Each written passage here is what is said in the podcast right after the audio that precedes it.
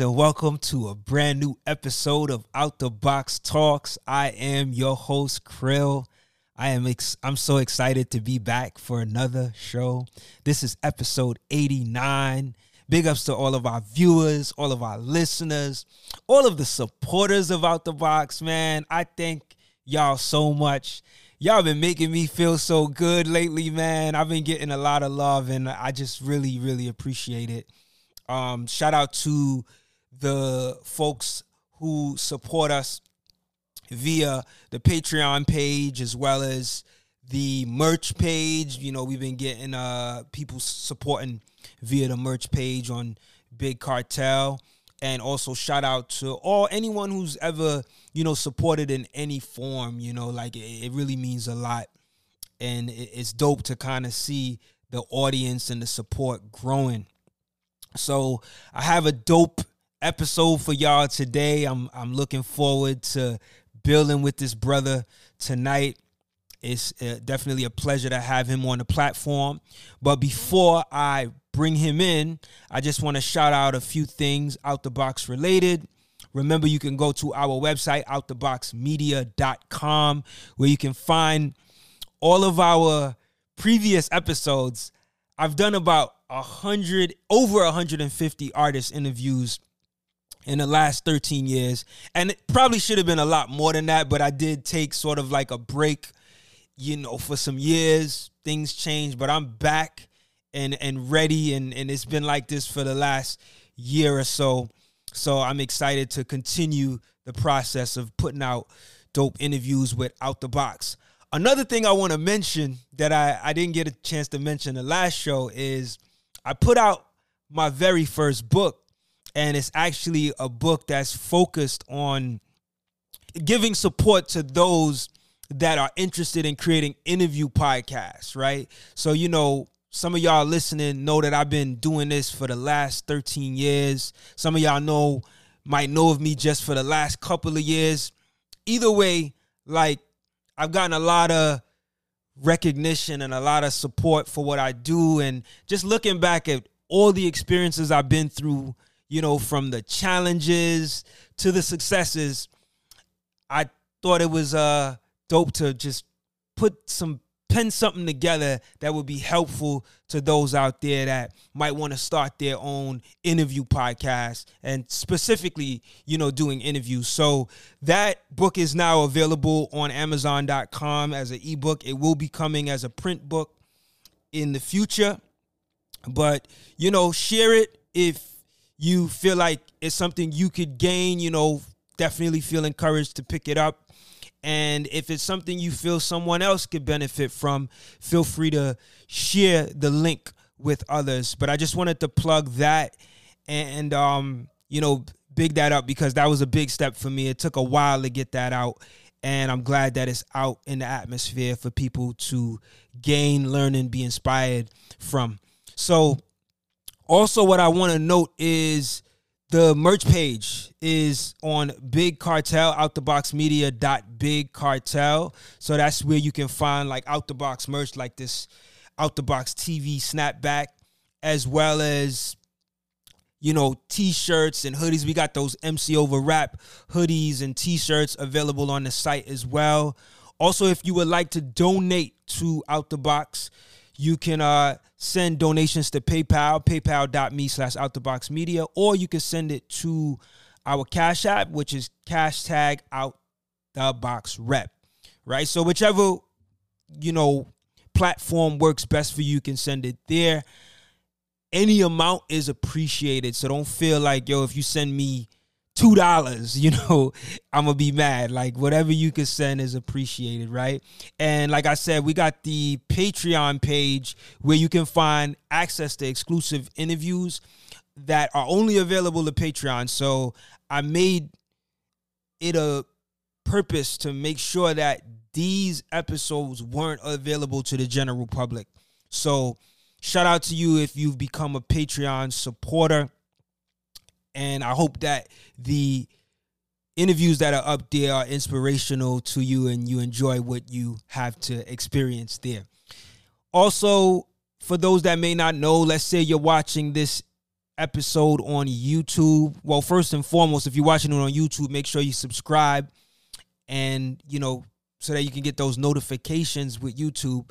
But also, if you're watching on YouTube, I do want to let you know that we do offer the podcast audio as a high quality audio podcast on platforms like Spotify, Apple, and Google Podcasts. So you can also search for Out the Box Talks there and find the podcast there. All right. So I just wanted to get that out of the way.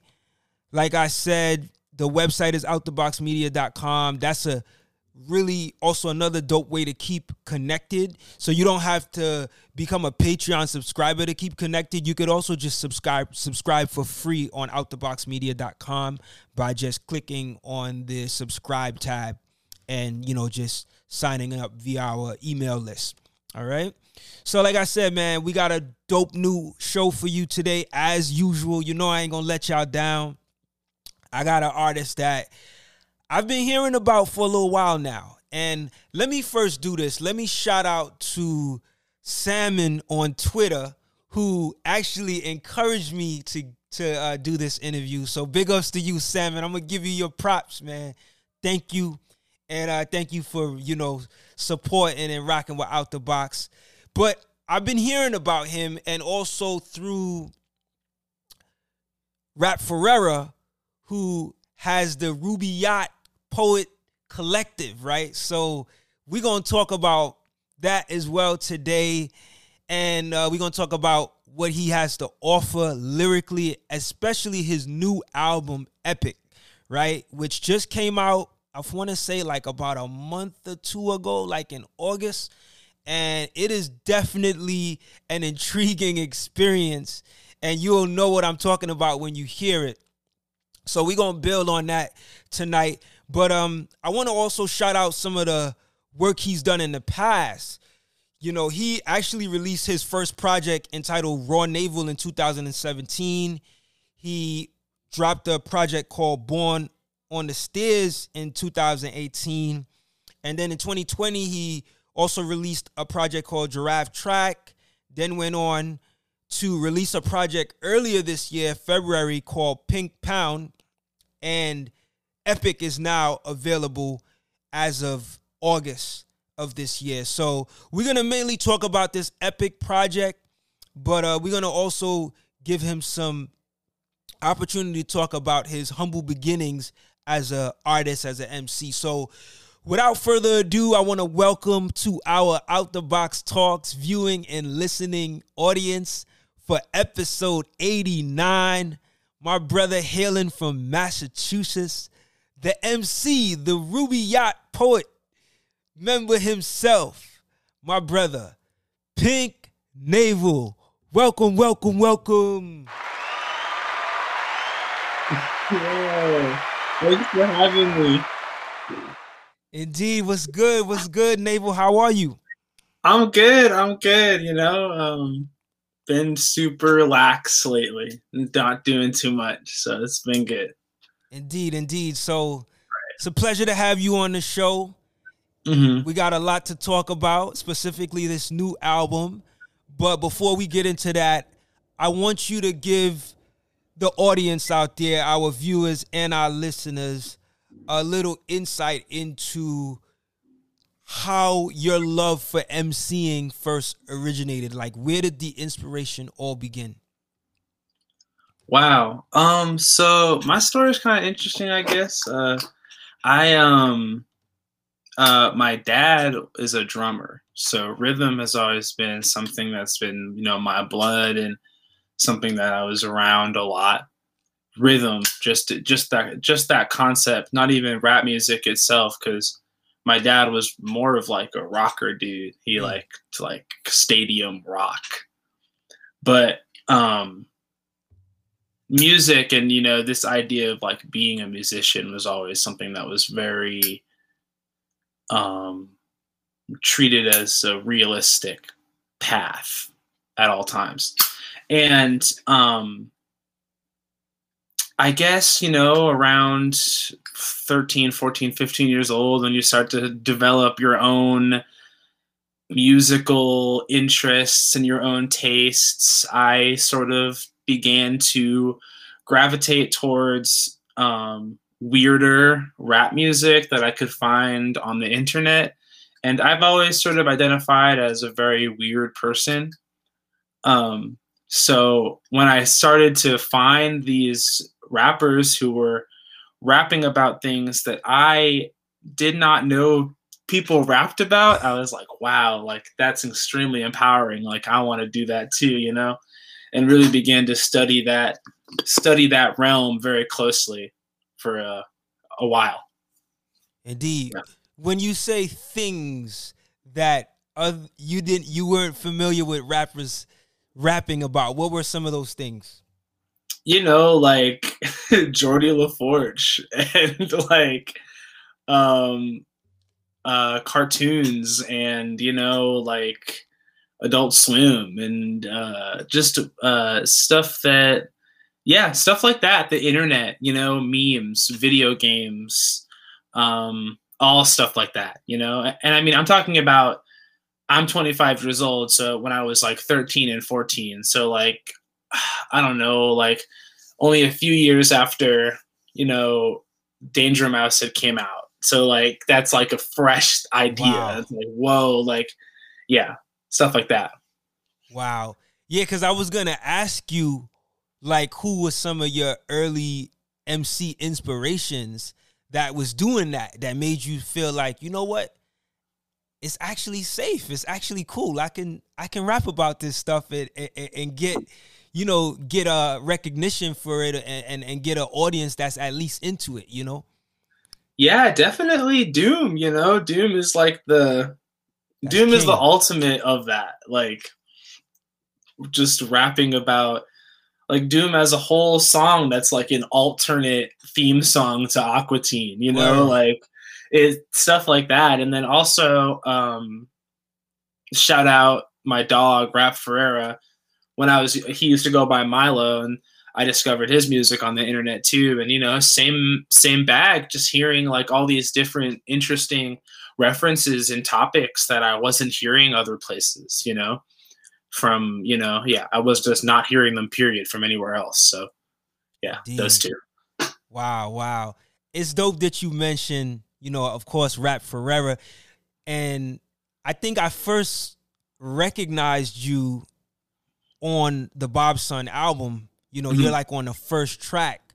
Like tell me about how you got connected with rap ferreira and became a part of this whole ruby yacht poet crew yeah, I was just a student of the game, uh, really interested in his work and that sort of genre of rap music. And he, um, it must have been 2013 when he came out to Boston to play a show for the first time. Mm. And I was, it was the day before my junior year of high school. And I went out to the show, and there's like, you know, not that many people there. So, after the gig, we were just like chatting, and I like followed them to where they were parked in their car, and I was just chatting with all of them, asking Rory all these questions, you know, like what's the box that you use and like how do you do this and how do you get a show like this and you know like all those kind of questions you know what i mean and um he is just the whole time super nice and super graceful and over the years we developed a relationship on the internet um, and every time he'd play in my area, I'd come out, we'd chat, you know, and after a while, that just turned into me actually beginning to rap myself.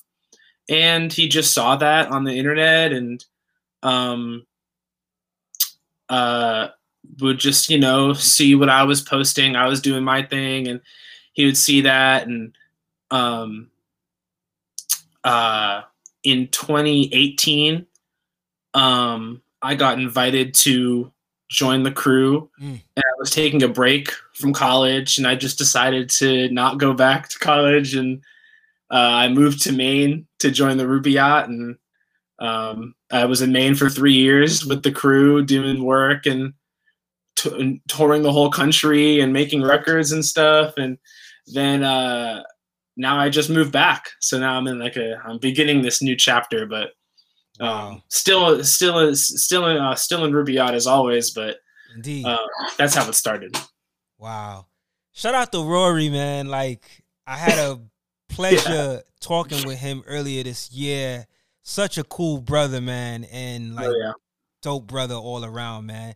Can you talk to me about like for those that may not know, can you tell them like what is the function of the Ruby Yacht collective? Yeah. Um the Ruby Yacht is a family, a crew of musicians, like-minded individuals that um, all have a certain set of magical powers or skills, um, and we just all choose to use those skills in a way that synergizes with the others, you know, and I would say that all of us have been, you know, um, we walk down the same road. You know, we walk down this same path that may be more difficult than the others. Mm. You know, like we're not really here to play the game. Mm. You know, we're here to like live the life of like what it means to be an MC and be a musician and be an artist. And um, I think that's what binds us. Just this um, defiance of like the music industry and the system. And um, yeah, and just all of our all of our different creative ways that we are able to skirt that mm. industry when it tries to cl- get its like get its claws into us, you know. Indeed, indeed. Can you talk about the meaning of the term Ruby Yacht? Like, how did he? Do you do you know how that term even came to be?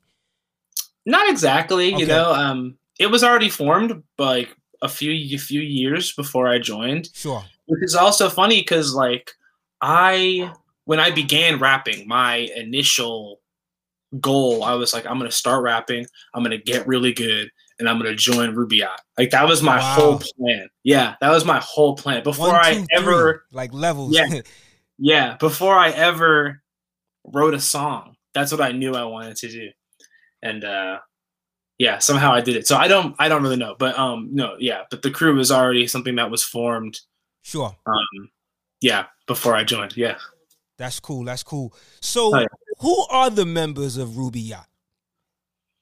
So me, Rap Ferreira, uh Kayla Sheree, SB the Moor, Vast Nest, Rap Ferreira, um, Kenny Segal, Eldon Summers, um and you know there's plenty of folk that have their own little communicator you know how in teen titans where there's like the teen titans and then they give a teen titan communicator to like a hero that they have like a one adventure with i'm gonna be honest with you i have not watched teen titans like ah. that I, am pretty sure if I ask, you know, one of my young, you know, my youngins, well, yeah, yeah.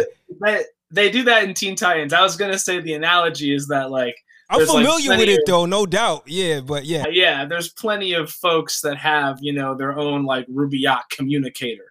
I know exactly what you're talking about because it's kind of like Wu Tang, right? You got the affiliates, you know, and they right, kind of yeah. Right, I dig right. it. I dig it. Right. Dope, dope. I'm glad you mentioned the names because some of those names I'm already familiar with. Obviously, Rory and like SB the Moor on the album. Like those are some talented that's a talented squad right there, you know, and mm-hmm. everybody has their own unique thing, you know, which I think is what makes it dope as well.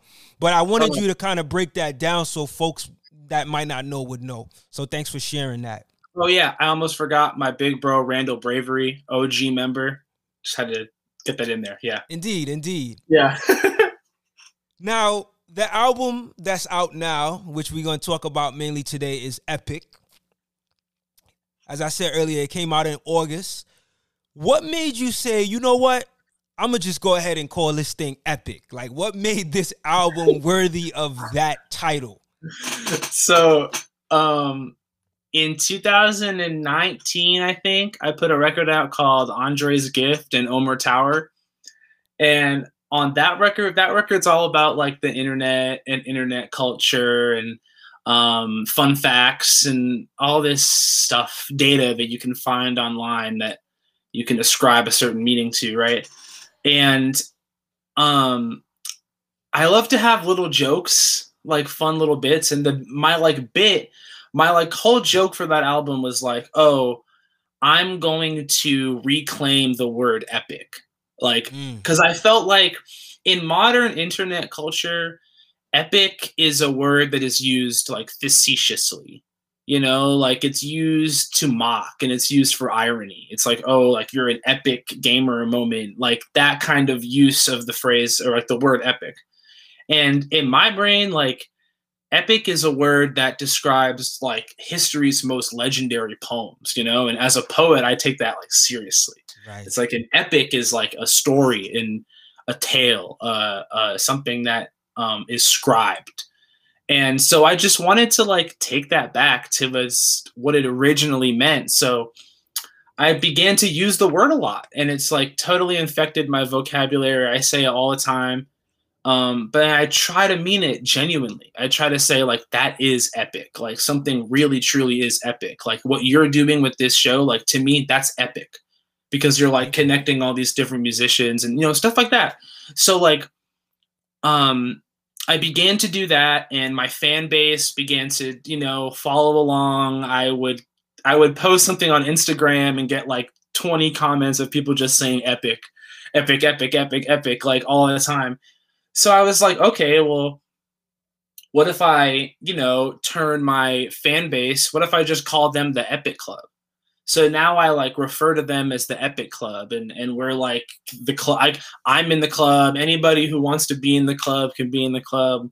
That's like the Epic Club. My website is called epicclub.dev, and that's where all my stuff is. You know, and um, when COVID happened, I was doing these Twitch streams where I was making beats like on the fly. The way that I make beats is very fast. I just do it really quick and I move on to the next one. So I'd be making these quick little beats, and I, I had a Google Voice phone number that folks could call me on while I was making beats, and they would like talk to me, and I'd be like chopping a sample, and they'd be like talking about something, and yeah, it was just a cool little environment, and I would call those the Epic Club meetings.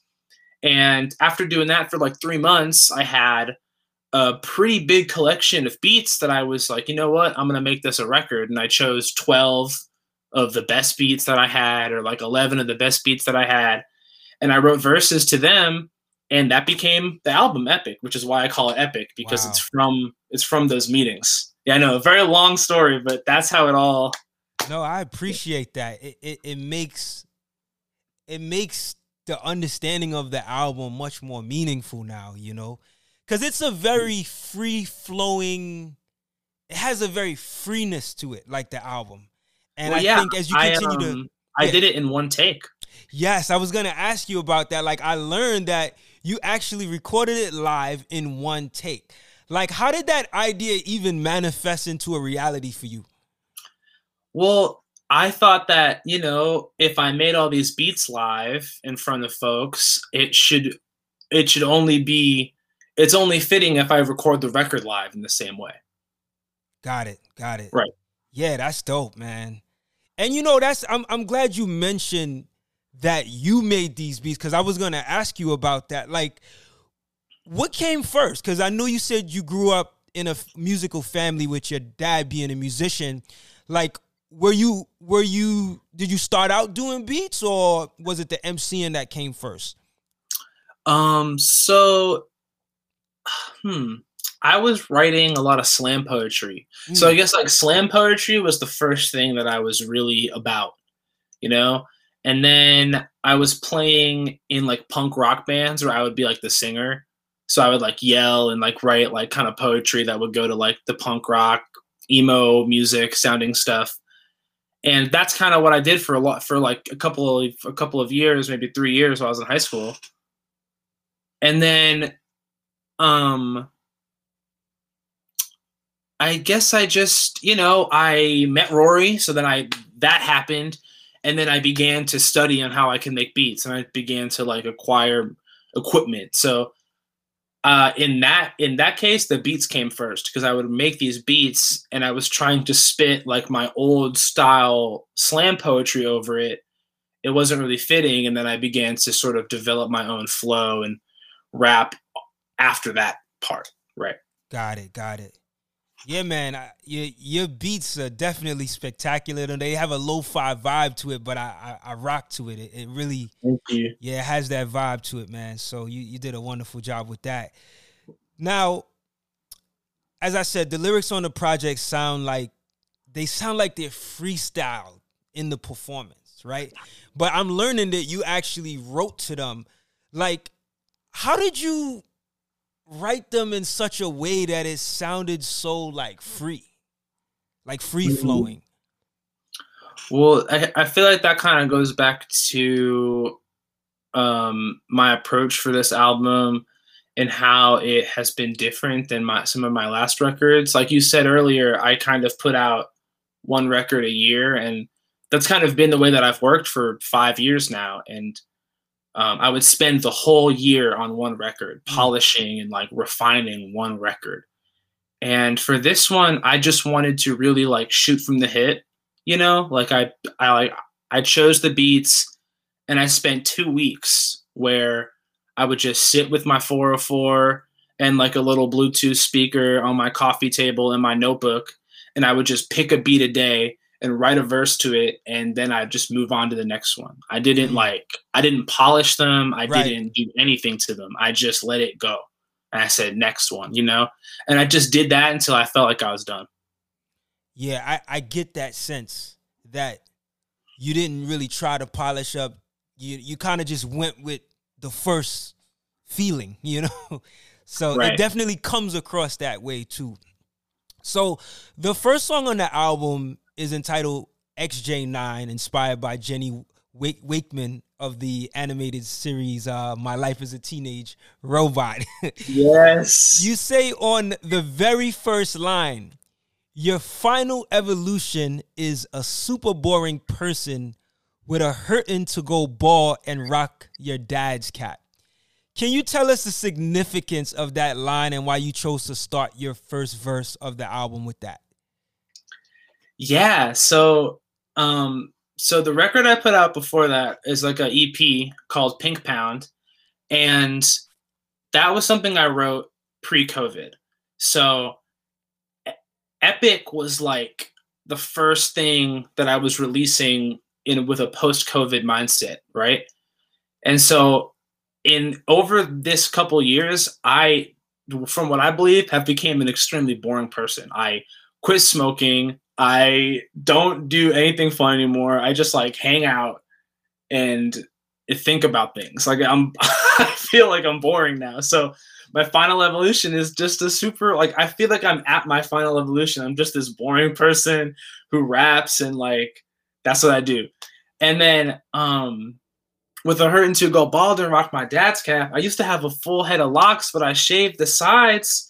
And then after I shaved the sides, I was like, damn, I'm really gonna shave my whole shit off because I found a bunch of my dad's old stuff and he had this old school zigzag like cap. Like like with the zigzag logo embroidered on the front. And I was like, I'm trying to wear that. So that's basically what it is, is there's just this zigzag hat that I have that looks super fly and I want to wear it. Dope, dope, dope, man. yeah. You know, I was gonna ask you, do you think that it's the pandemic that made you feel like your life is now boring? Like, did it, you think the pandemic, you know, with everybody kind of being inside, did that have an impact on your perspective of your life now being boring?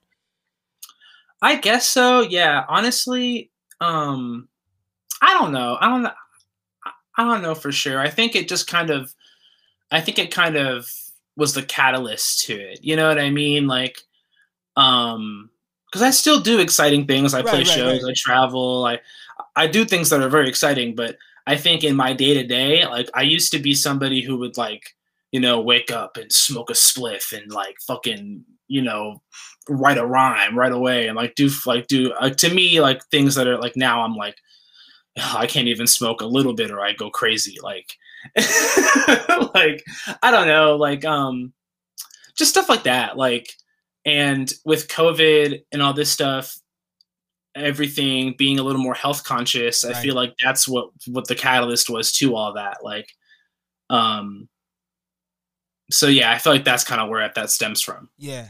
And I just want to say, like, for the record, I don't think boring is such a bad thing in terms right. of the perspective that you see it, because a lot of us have had to become used to boring, right? so yeah. I get it. I get it. You know, I'm often looked at as a boring person too, in, in in you know in my circles and my family, you know, because I'm not into the, you know, the fun. I guess the things that people nowadays deem to be fun. You know, uh, you know, I like I like to engage in things that stimulate thought, like you know MCs, you know intricate yeah. MCs. So yeah, I get it, man. I get it. So I wanted to also ask you about yeah a little bit more about the beats because like I said they they they have a very lo-fi vibe, but they're also really raw, and I like that combination.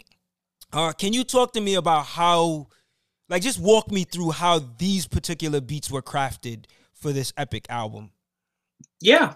So I have uh, a, I, I use a few samplers and a looper pedal, and that's kind of how I get my stuff going. And I have this one sampler that um, is a is like a lo-fi, very like bit crushed piece of equipment that's actually like homemade from this like from this like one person company. Um, shout out Dig Dug DIY because I used the whole thing on this record. Um, so that sampler records all of the all of the samples, all of like the like melodic samples, and that machine has an auto chop. So I'm able to just like chop that up into four pads really quick. And then that goes into my first SP404 where I keep all my drums so I'm playing. So I'm like, I got, I got, I got like my sampler with the sample, and then it goes into the one with the drums, and then those two go into a looper. So I'm like looping up the drums, and then I loop into the sample, and then, that's all I do. That's it. And then I just have that loop, and I record it into a into a second 404, and I use that 404's compressor.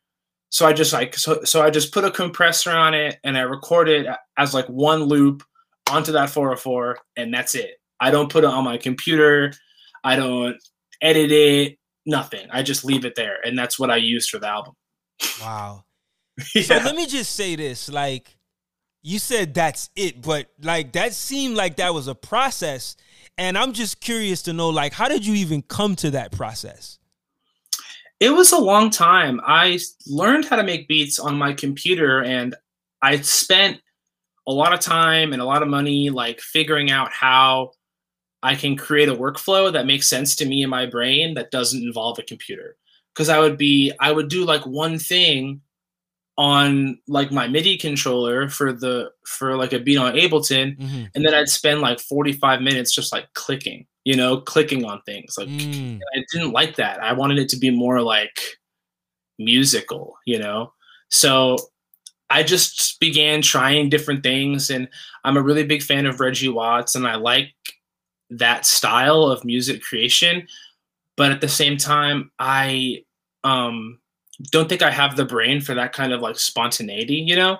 So I wanted to like take that concept and bring it into like a studio environment where um, I'm able to loop things up on the fly and kind of jam with things and move things um, fluidly with my with my with my equipment but i'm still in a place where if i need to stop and start over or change something it's still that's still like part of it and that's still okay you know?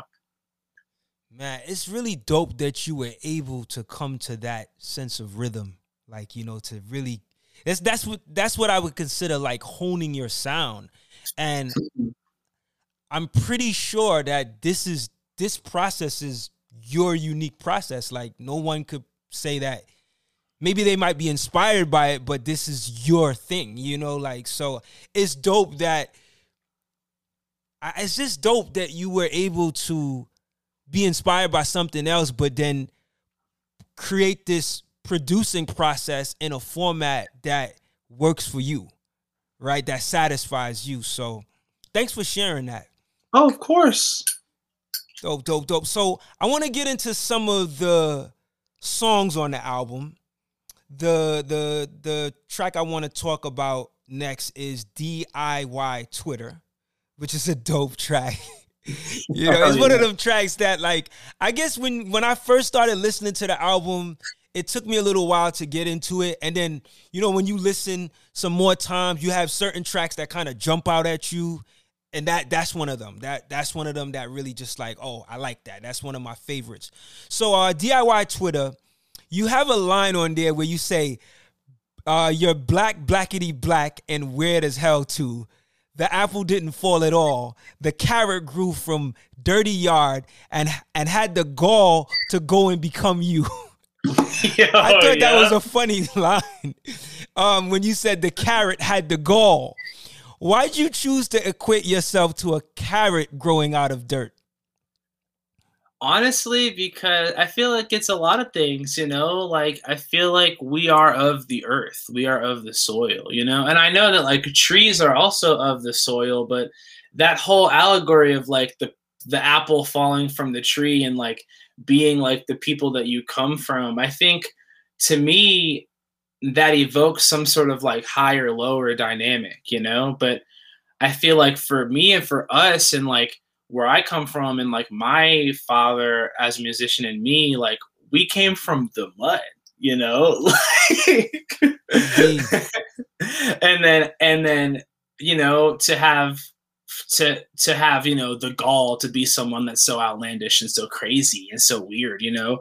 Like that's to me that's like special you know it's like magical. I think it's i think it's less magical if i'm like an apple that's falling from you know from like the skies you know yeah. which is you know why i why i chose to yeah. to word it like that yeah. Yeah it's kind of like the lotus flower that kind of grows from you know like you said the mud and the dirt and the swamp you know. So yeah i, I dig it. Or the rose that grew from the concrete Right, exactly. Indeed. You you were on the you were on to the concept. Definitely. Yeah. Yeah. So on the hook of that same song, DIY Twitter, you sing in a very freeing tone the words, When I was all around, traveling with my crew, all I could really think was if I even had what it take what it takes to get here, my dude. Yeah. What would you say was at the core of inspiring those words?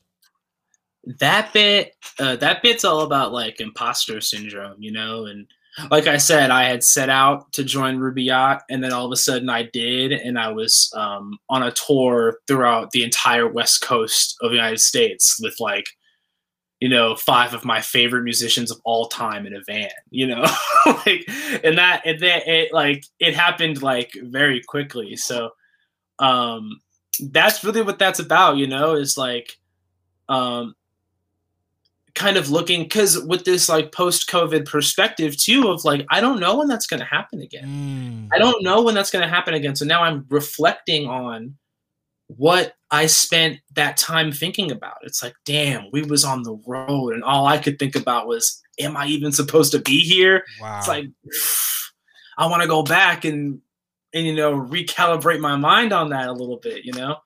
So that's what that chorus is really about yeah. Definitely man. That's a great explanation. I want to also mention that like throughout the album and i'm pretty sure like throughout some of your other music too that freeing tone happens a lot right? Where you kind of just just belt off singing. Like did that come from your your like your rock background? Yeah. Okay. Yeah. Yeah. Cause that's you. That's like something that I see is unique to you. So I just kind of wanted to ask you about like where where that came from and like how do you how do you know like at what point to to go with that? You know, like um for a long time, I, I I totally agree. It's definitely like something that I believe is very unique in my work, and I like to take those two sides of my influence and try to like blend them together as much as I can. But with Epic, I tried to sort of tone it down. So mm. like, I wanted to become, I wanted to, the sound to be more of like a traditional rap record. So like comparatively to my other comparative comparing epic to my older music i do that sort of singing a lot less than e- even on my last record draft track i do Okay. it like really consistently. And um i think in terms of like when i when i know to do it it's um i don't know you know? It's like i used to do this thing where i would rap the verse and then my ad libs would be all of that singing where i'd record a Mm. second track and it would be that the whole thing would be that yelling and that singing. So like sometimes it would go on for you know the entire track. And of course with epic i couldn't do ad libs because it was live. So um, i had to sort of pick and choose. But um, again yeah i was trying to really trying to tone it down. Um, um, so yeah i don't know. I guess it kind of just comes natural um, or just comes out of me when i feel you know it can be very much informed by like what i'm saying or the topic or sometimes i feel like it's the more like the more emo-y and introspective lyrics Mm. sometimes i will want to deliver them that way and then when i'm doing something that's more like boastful or comedic i, I want to do it you know a different way Got it. Got it. Got it. Yeah. So the song, I don't know if I'm pronouncing it right. Is I think it's T1. Oh uh Tiguan. Tigwan. Okay, Tiguan.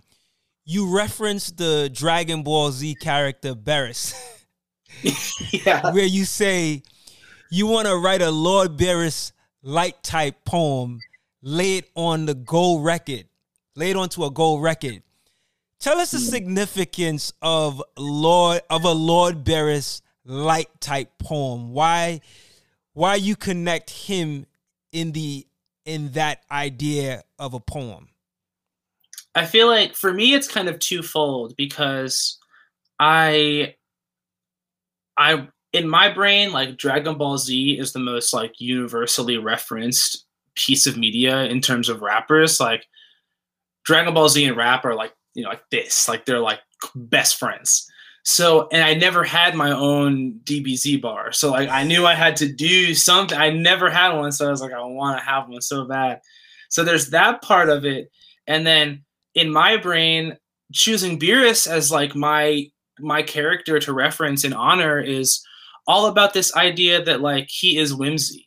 You know, Beerus is like extremely powerful and he could like anybody who's not Goku, he could just like and then they're gone forever. You know what I mean? But he just wants to eat like sweet snacks and hang out and he doesn't really you know, he he can fight, but he's really just trying to like travel the universe and eat snacks, which to me is like pure whimsy you know? It's like this search of joy you know? And and that's why i like him and that's why i like that reference because i feel like in terms of um myself i've in the past referred to myself as like a whimsy specialist you know I, Mhm. i'm i think i'm very youthful i think i'm very like coy and i like to be kind of silly and especially with my rhymes, and I like to be sort of like childish in this sort of wise way, which I feel like Beerus really embodies. Dope, dope.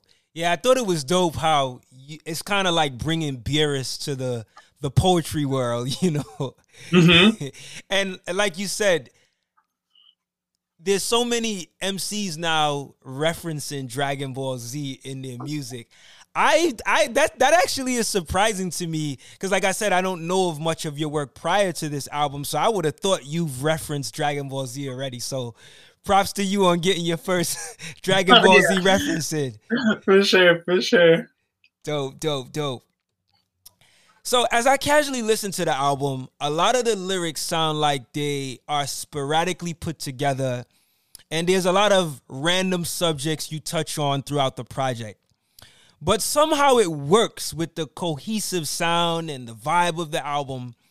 What is the message that you hope the overall lyrics on this album is able to deliver? Hmm. That's a difficult question because I one of the things that I was trying my best to not have end up being part of the album was like a cohesive theme. Mm, I had spent every one of my records before this has been what what I would consider to be like a concept album. You did mention that too. right. Bars, Yo, yeah. exactly. Yeah. So it's like every single one has a specific theme and a story, and it's all very tight and concise, and they they all send these different messages. You know, like Raw Navel is me coming out as non-binary. Born on the Stairs is me dealing with, you know, those those feelings. You know, navigating the rap world. Andre's Gift and Omer Tower is about how I grew up on the internet and how that shaped me into the person I am. You know, Giraffe Track is about from birth to what brought me, you know, my story basically from birth to bringing me to the rapper that I am today.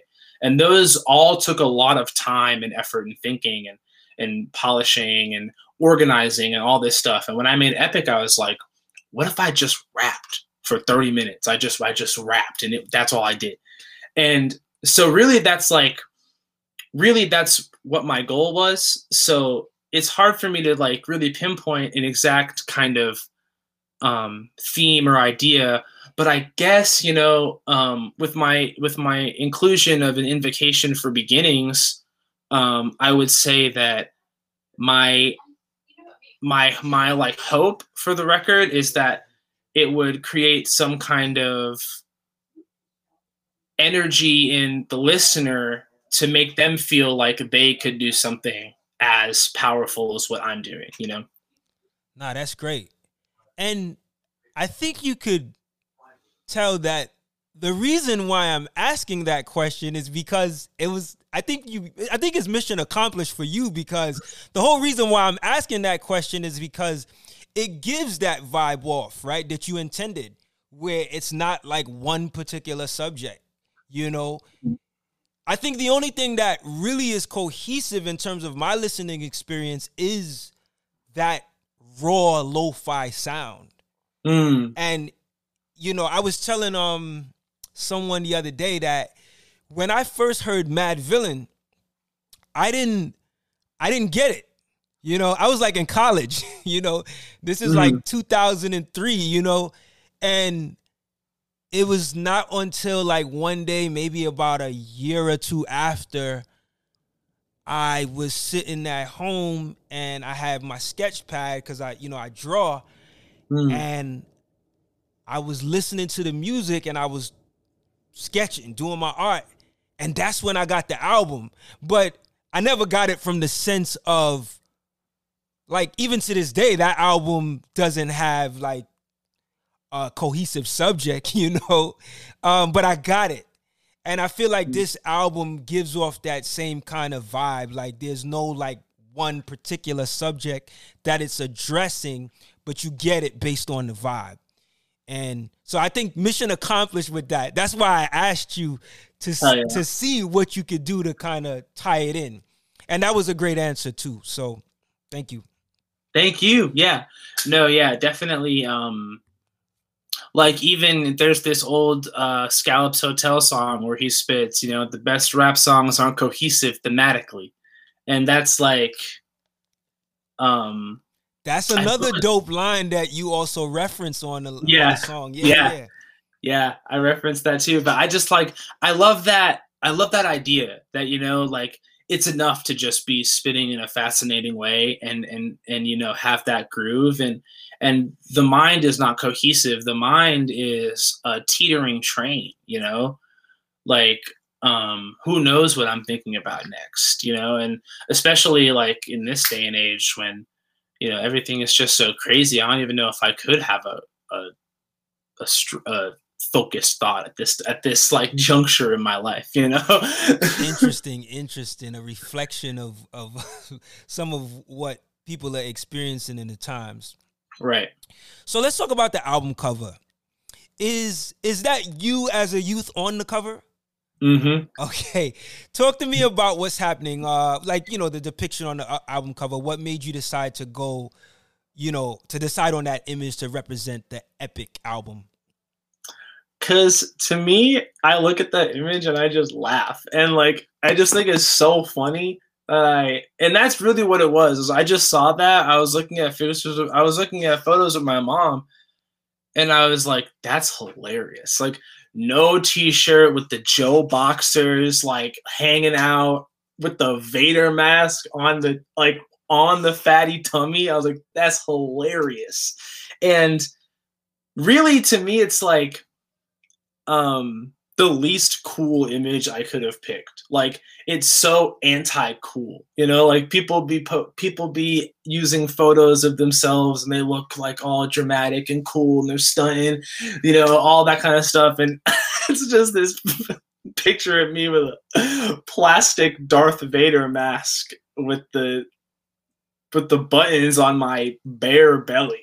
like to me, that just had me dying. And at the same time, it's like it's like you know it evokes that idea of whimsy and and just fun and child childlike joy that I think has been the ethos of my whole career. So, yeah. You know the I, think it's you said it's the buttons right that's hanging. Um. It almost looks like a beat machine. Yo, it does. And, and I thought about that. I was like, yo, that looks like a beat machine. Like it's kind of mm-hmm. you know it's it's it's also playing into you know your your production. You know, so that's dope. Right. Yeah.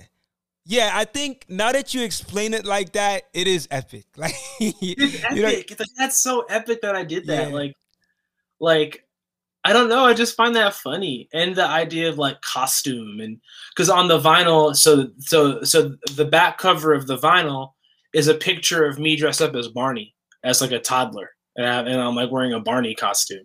So it's like it has this whole theme of like costume and like and and like in that way too, which I just find fascinating. That I chose those two images to go together, which is just a whole other thing. But dope, dope, dope.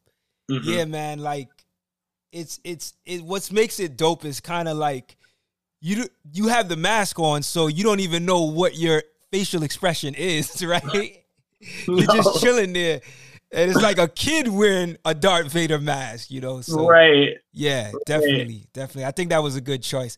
Did you decide on the album cover after you made the music, or was that like when did it come about? Yeah, I decided on the cover afterwards, after everything was done, and okay. um, I really didn't know what I was going to pick. Okay. To be honest, for a while I thought I was going to pick this. I'm a really big fan of King of the Hill, like a huge. I this is one of my favorite shows of all time. And there's just this. For some reason, I had this screenshot of King of the Hill on my phone. That's just like a hand ringing a doorbell. Like it's just like the finger about to press the doorbell. And for a while, I thought that that was going to be the cover. Up until maybe like a couple days before this, I was supposed to send everything in or like get everything ready. Wow. And then I was just looking at pictures with my mom and I was like, no, it's got to be this. So I just took a flick of it. And then, I mean, it's crazy. The one that I chose for the record is just a phone picture. I just took a picture of the picture with my phone. I didn't even right, scan it. Right, right. Just, so if you look really hard, there's like a glare from my cell phone, like on the image. oh, yeah, I see it now. Yeah, I'm looking at it. Wow. Yeah. Interesting, interesting. Wow, man, dope. So, what would you say? Because I know, as you mentioned, the album has like a lot of sporadic moments and subjects and stuff. But if you had to name it, like, what would you say are the most common subjects and themes that show up on the album that you were inspired to write about? Really, I think the main one, the main one is frustration. You know, mm. frustration with um, how the world has placed my career, frustration with um, the avenues at which I have access to um, uh, achieve catharsis at this time, um, and just frustration with the music industry. Mm. Those are like that's like I think something that comes up a lot, and then what I what I think comes with in like the right hand, like that being in the left hand. In the right hand is my response to that with just like, you know, um, a sort of whimsical, haha, like you're not gonna catch me. Like I'm super mad about this, but I'm never gonna let it kill me. You know, I'm mm. never gonna let it like really like make me quit. So I just gotta like laugh it off and keep, you know, keep pushing. That's kind of like how I kind of view it is I'm like I'm like airing out some grievances, but I'm at the same time, you know, brushing them off my shoulder with a laugh.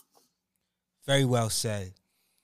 The album has some really funny and clever skits. How are you able to seek out such entertaining skits and sequence them in a seamless way on the album? So that's honestly the part of the record that I'm most proud of because um, so I found all of the I found all of the audio clips on TikTok, and what I did is I just you know how you can like TikToks and they're like collected and like your likes and you can scroll through them. I just scrolled through my likes for like 45 minutes and recorded that audio, and wow. I chopped that up. Yeah, I just like chopped that up and picked the best ones that I could find. Um, and really what's so what's I'm so proud of I I feel like I have to share this because I'm so proud of it.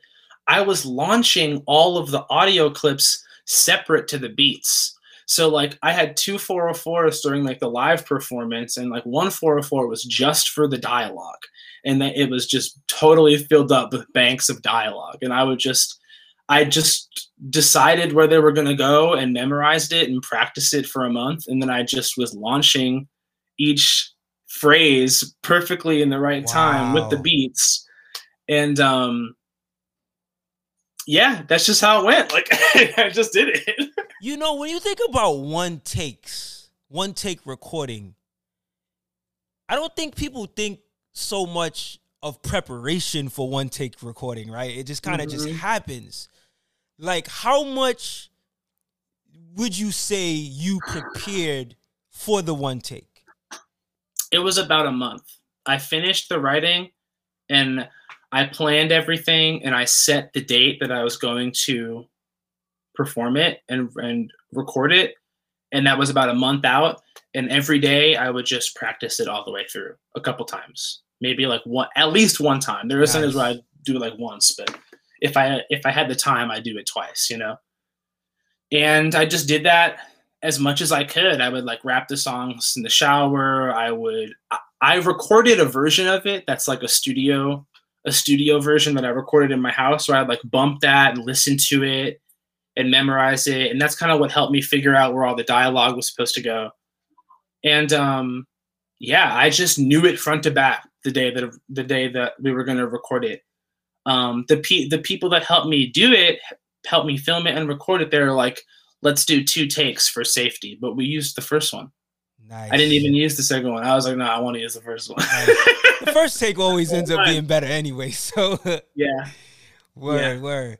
So speaking of the skits what would you say is the funniest skit you were able to put together for this album just from your recollection like your recollection I think my favorite personally, well, uh, I have to give a shout out to Boxxy because I don't think there's any rapper who's ever put Boxxy on their record. That's the girl who's like, "My name is Boxxy. I don't do drugs." No, no, she's like a she's like a classic meme from like mm. I don't know, maybe like 2007 or 8 and um uh she made that video a long time ago and then people on 4chan decided that like Boxxy was the queen of 4chan. And she had no idea what that even was. Like, no idea what they were talking about. But like all of a sudden there was these like armies of people on 4chan like worshiping this like teen because she made a funny video.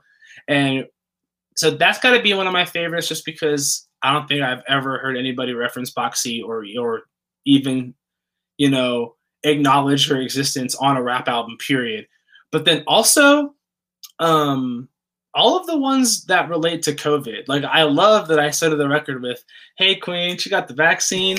Like that's awesome to me. That's like a that's a rap song that this girl made on TikTok, and it's a whole rap song about getting a vaccine. And she's like, and she's like banging on the table and like rapping, and it's so funny. And um, then also the one where that dude, I think his name is like New York Joe or something like that, but he has a TikTok and he makes a bunch of videos and he's the guy that's like, you know why I'm wearing this mask?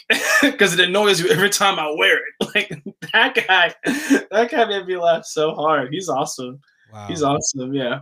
So let me just get this straight. There was no like like you didn't research this stuff. You just kind of just let TikTok run and you recorded. yeah. Yo, that's crazy. yeah. And and and and and in addition to that, you did it in one take. You were able to, like you said, memorize it and just place it. Mhm. That's dope, man. Thank you. That's dope. Thank you. Yeah, that's that's that's that's that's free. That's dope, man. Wow. Thank you so yeah, much. and I, I mean, and I, I can say that because, like, it comes together well. You know, like I Mhm. guess I guess I'll add on to another thing that makes it cohesive. Even though I know you weren't aiming for no, it. No, but I Lyric- feel you. Well, Lyrically, you it's in my didn't make it too. cohesive, but I think the skits, eh, I don't know, it just works. You know what I'm saying? Yeah. Yeah, so that that's that's that's that was dope. Thank you so Uh, much. Got it, got it. So I think that line on Soul Folks Bounce, you know, speaking about, you know, the the album itself and and and kind of what it's supposed to represent. Uh where you say, yo, it's dot diggity dot dot dev, the cartoon fanatical sporadically associating things into a song that line sums up pretty much what you're getting at lyrically on the album. You know, as I like when I heard it, I was like, oh yeah, he's pretty much given the definition. So I wanted to, Yeah. you know, kind of reference that for you as well. But I have to ask, uh, even with the sporadic rhymes, is there a method to the randomness? And, and, and if so, like how do you explain it? Hmm. Well, I think something that I have trouble with is I'll sit down to write and I don't know how to start a verse. So like starting a verse is always hard for me. So what I always end up doing is saying something extremely random because I don't know I don't know how to like start a verse that has anything to do with what I want to rap about. Like I can only really think of bars that are topical if it's like in in the middle of something. I never know how to kick it off. So that's kind of where that that sort of modality comes from. Just me being like it's dot diggity dot dot dev. Like I'm the cartoon fanatical, and then yeah, like um.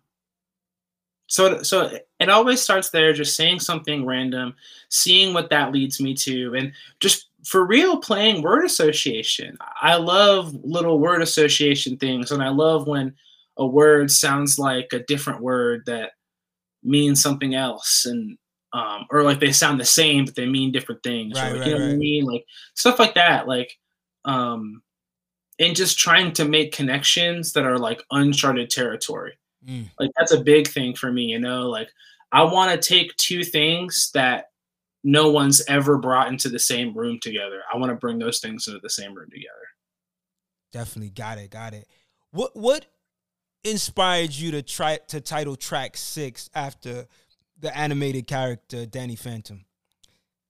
oh that's actually a perfect example because i felt like i was uh, i felt like i had made like a 100 iq like genius genius move. When i wrote that bar that's like i'm gonna let it free like butter free when she goes ghosts ash. And then there's a pause and then i just say danny phantom.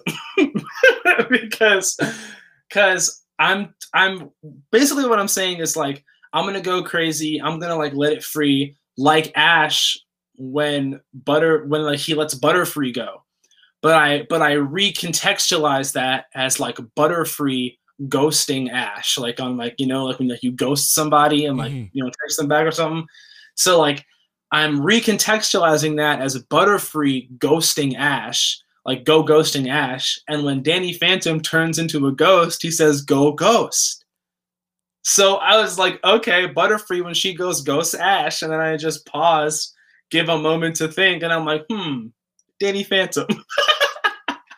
And that made me laugh so hard. I felt like a i felt like a genius when i wrote that. So and and talking about like when you're able to actually mention Danny Phantom on the on, on the track, it works so well. Like you it all it almost sounds like you you wrote that as part of like the hook, but just knowing how the album was recorded, it makes it even more dope how it comes across. Cause it, it it's like it's one of those it's one of those sayings on the album or one of those phrases on the album that you know you kind of just remember. Like you know like the way you like the re- the repeating of the Danny Phantom you remember it. So I thought that was clever how you were able to weave it in in a memorable way on the album. Thank you. So you also say on that song you will never turn into a rapper self-deprecate. What made you come to that stance? Oh well you know that's something that i really i i sort of i sort of heated and learned from you know being under rory's wing you know mm. like that when you're rapping stuff and you're saying things that are self-deprecating to yourself in a bar you're getting the crowd to say that and they're saying it about themselves you know and like i don't want to be the rapper that makes other people feel like they suck because because i because i because I'm on stage saying that I suck. You know what I mean? So that's where that comes from. That's not kind of what I'm spitting about. It's like I don't want to be this person that's getting a whole crowd of people to chant like I suck and I'm like a loser, you know? Like cuz that's that's not how I want music to make people feel. So I'm not even going to go down that path, you know? I'm not even going to go there. I'm glad you mentioned that because that is something that I've heard a lot of rappers say at shows, you know, so that's interesting. And you said Rory inspired that. Oh yeah, wow. absolutely. Wow, dope, dope. So you say repeatedly on track 10 that you're the only rapper who knows Ze Frank. yeah. Like for people that might not know, who is Ze Frank and um why was it important for you to emphasize that in the song? So I wrote that song as like a love letter to uh, the media that I mostly grew up consuming, which is like early YouTube media. I think by the time I was 13, I was not watching normal TV anymore. I was watching YouTube videos from all these different random people. And I was very plugged into that world at a very young age and all these different creators. And um, in my mind, I would cite the first like community oriented YouTuber as this guy Ze Frank. And basically he would just make these little vlog videos and he would talk to the camera and then people would comment. And then he would make another video and he'd like you know respond to certain comments or he'd talk about a letter that somebody sent him. And he garnered a really active community very early on. Like this is pre you know celebrity on the internet like really really really early on. Like he was the found he was the foundation that like every youtube celebrity is on top of. Like i feel like Ze Frank and a few other people but i would say Ze Frank mainly is like the true foundation of that sort of world. And um to be honest when i when it comes to the epic club and everything i try to do with that project, I really do model it after his work with his shows on YouTube. And I study his philosophy on the internet. And I think it's very interesting. You know, he has this TED talk where he talks about how, and this is in like 2009, he has this TED talk about how people are criticizing that folks are like staring at their phones too much. You know, like the iPhone just came out and folks are like, people are going crazy, addicted to their phones. And he sort of posits this idea that, like, well, actually, they're living life in there. You know, like like when they make a connection with a human on their phone, who cares if it's on the phone? You know, like some some some people some people can't make human connections in, in real life face to face the same way that they feel comfortable making those connections online. And if it's genuine who's to say that, that, that that's wrong? You know especially if it's genuine. Like i know there's you know there's evil on the internet too but there's just as much love as there is evil on the internet is basically what i'm trying to get at mm-hmm. and that's why i felt like it was important for me to honor him on this album that is about a community that i created on the or it's the album's not about it but it was spawned by this cr- club and this fun activity that i had began doing on the internet and um, yeah, I just and it, it it also goes back to this idea of referencing things, rapping about things that I don't think anyone's ever rapped about. You know, mm-hmm. there's no other rap song about this guy because he's just people don't know who he is in, the, in that in that in like in that way. So I just I just felt like I had to honor him and all the other YouTubers I reference on that track are you know people that uh, influenced like my humor how I how I came up, even my humor today too. Like towards the end, I rap about YouTubers that are fairly new, you know.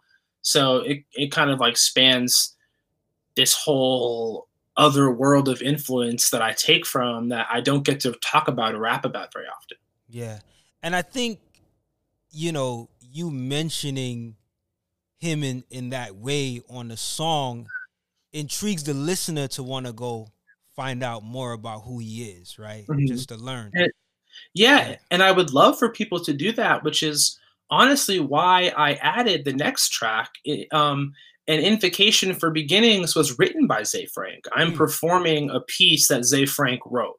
Wow. In, in that track, yes. I'm so glad you prefaced with that because I was getting ready to go right into that. so let's talk about that there's a few lines. But let me just say that first of all, an invocation for beginnings is a powerful display of poetry mm. from Ze, you know, Ze Frank. So I want to talk about a few lines that really stand out. Like the whole thing stands out, but I want to, you know, just highlight them. The first one is this is an invocation for anyone who hasn't begun, who's stuck in a terrible place between zero and one. Let me realize that my past failures at follow through are no indication of my future performance. And then the other line is let me think about the people that I care about the most and how when they fail or disappoint me, I still love them. I still give them chances and I still see the best in them. Let me extend that generosity to myself. Mm. Now, of course, there's other things that are a part of this poem. But I thought it was dope that you highlighted this poem and, and like I said, those two lines really stood out. And I was just curious to know like what was it about this poem, especially those two quotes that I just gave that made you feel like, you know what? I want to close the album with this. Like what was what was the intention for the the listener to get?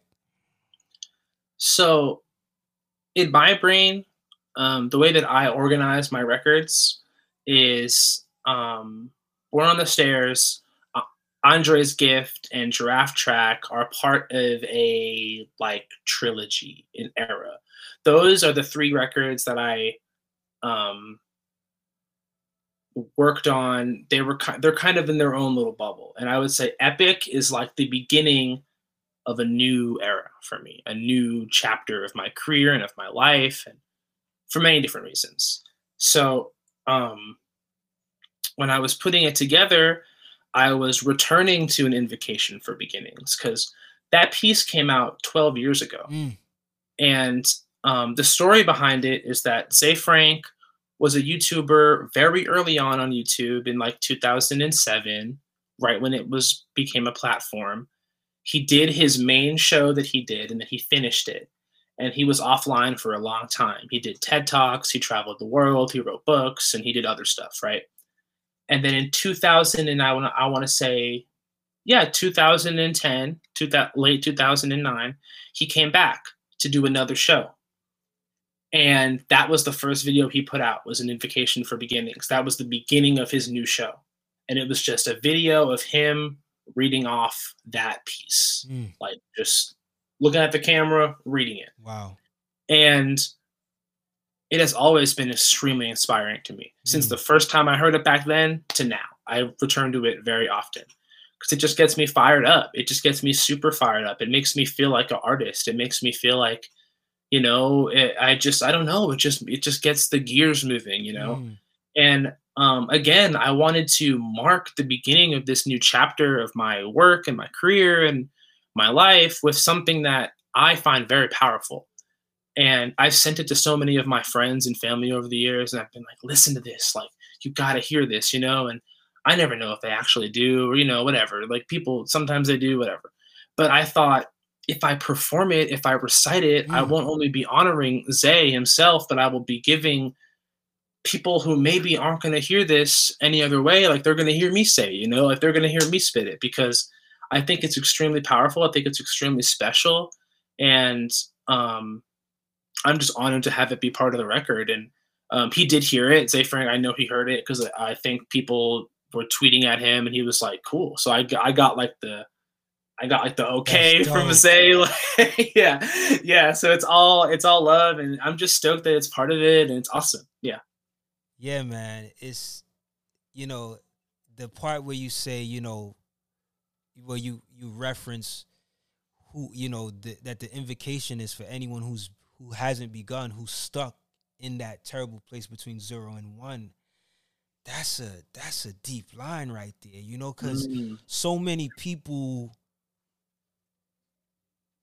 they have these aspirations and these dreams and these things that they want to achieve, but they just can't seem to get it off the ground.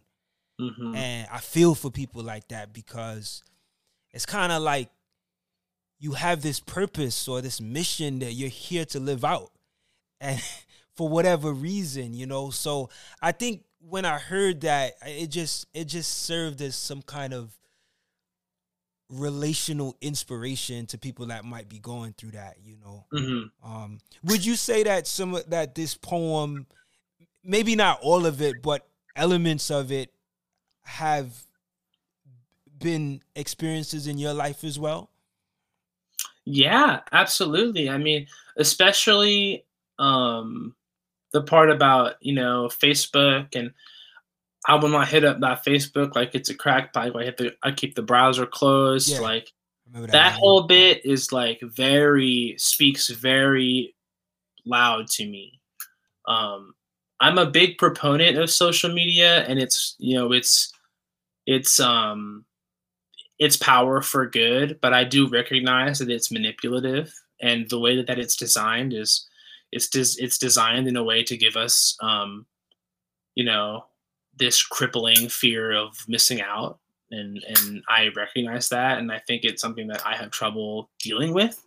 So I when I hear this piece, that that's one of the the parts that really sticks out to me is like I really got to make sure I'm moderating my how much stake I put into these apps, you know?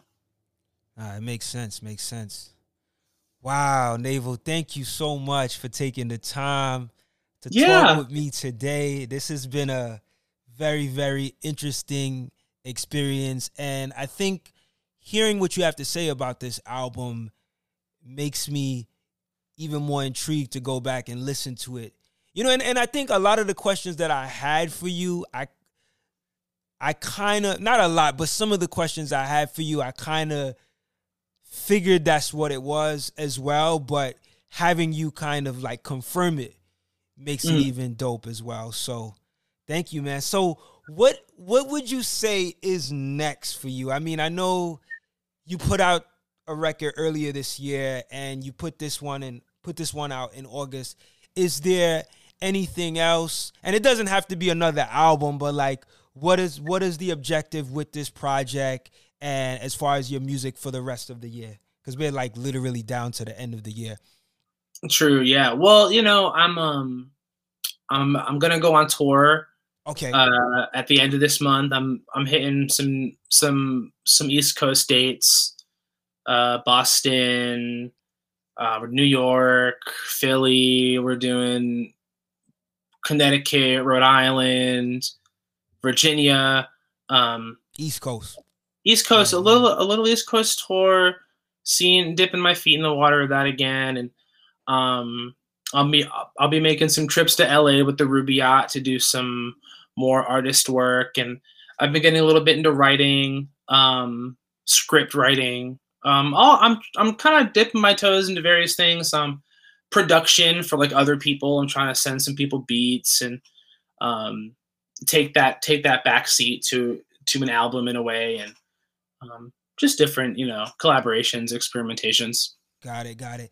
Like it's so interesting that you talk about going on tour and when you listen to this album epic it, it, it feels like it was you know it was recorded on tour right? So how does the experience of epic live differently on tour when it already sounds like you're performing live i think that that is the power of epic because i now have this whole album front to back i have it memorized so I can just go play a show and just play the album front to back, and that's it. That's what I do. And like, you know, I can just do that without stopping, and just that's the whole. That's my whole time is me playing Epic. You know.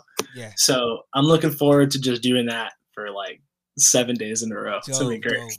Are, are there like any elements that you would like to add on to to the the stage show that people wouldn't get particularly listening to the album outside of it just being a live show?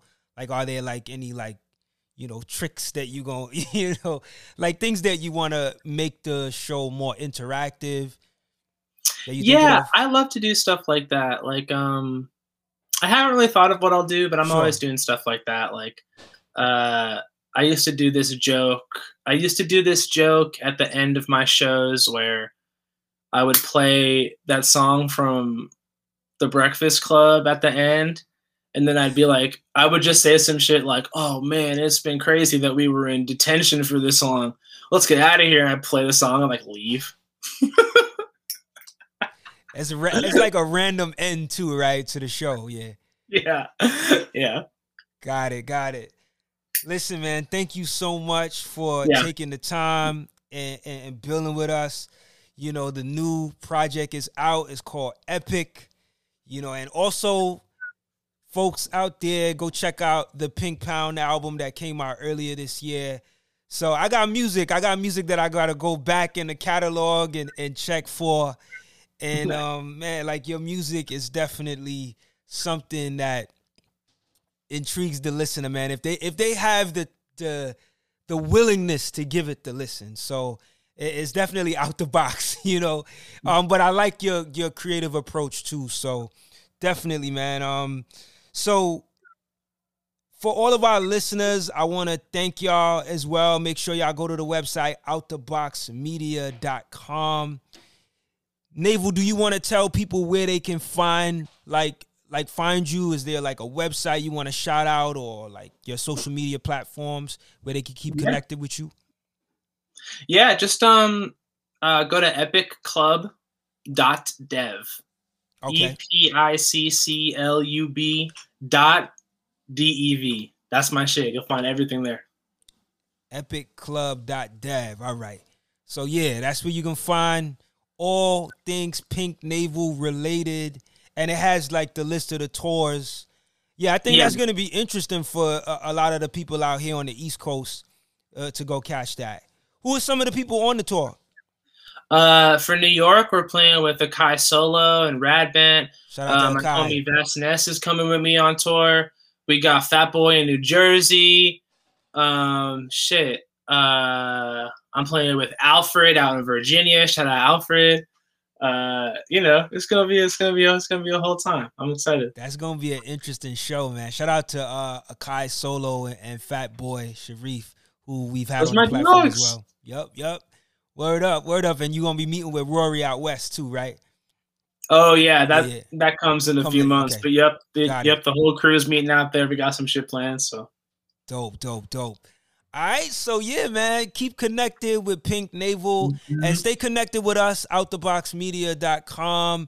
Make sure y'all go to that website if you are not a subscriber yet, just to be connected to our mailing list, make sure you go to outtheboxmedia.com and subscribe by hitting that subscribe tab. So, all of our listeners and viewers, I want to thank y'all again. We will be back next week for another episode. Next week, we're to have episode 90, Dev. We getting 90 coming up. So, I'm excited. I can't wait till I get to 100. So, it's counting down. And until next time, I just want to say peace, love, and light. Everyone stay safe, stay focused, stay healthy. We are out of here. Peace. Much love. Peace.